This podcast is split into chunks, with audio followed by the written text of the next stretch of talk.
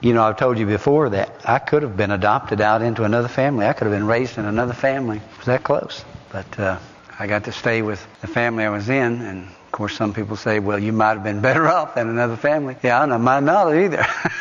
so you just you don't play that what if game with me because it don't matter what if. It's what is. Amen. I got to tell you this. We were married on November the 2nd, 1970, right, Renee? And we had our first Thanksgiving together. And our daughter's not here this morning. She's the mother of our granddaughter and the grandma of our great granddaughter, Melissa. She's not here. Her and her husband Charles are not here. Melissa, when she spent a Thanksgiving with us, you know what we had for our Thanksgiving? Hot dogs. French fries. French fries and Heinz 57 sauce. That was our first Thanksgiving together. We've come a long way, baby. But you know what? We were family. We were together. We were happy. All those years that we were not able to be here in Tennessee with family, whatever church we were in, they became our family. And I've told you this before, but my kids grew up with saints in the church being their grandparents in a way. And I can say without exception, every church we've ever been in, they treated our kids good. And I'm thankful for that.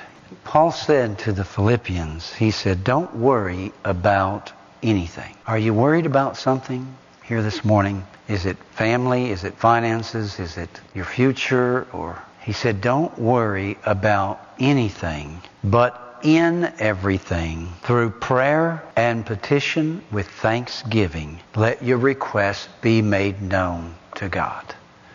There have been Thanksgivings where things weren't so great. Amen? There have been Thanksgivings where families were struggling, whether it be financially or relationship wise. There have been those folks. But you know, we come to church and we draw strength from one another and we draw strength from God and we can encourage one another and build one another up and say, you know what? No matter how tough times are, no matter how rough it gets, God's still God. He still loves me. He's still with me. He's never going to leave me nor forsake me.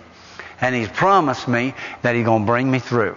So I'm going to thank Him. I may not see right now the answer, but I tell you what, I'm going to thank Him and I'm going to praise Him and I'm going to give Him all the glory and I'm just going to believe to see His wonderful blessings on my life and on my family. Sometimes we're very short sighted and we're quick to forget. We're quick to forget what He has done for us, and as a result, we're very short sighted in believing that He's going to do great things in the future for us. I know that you know this, but let me just remind you that whatever you're struggling with today, God's going to work it out. God's going to take care of it.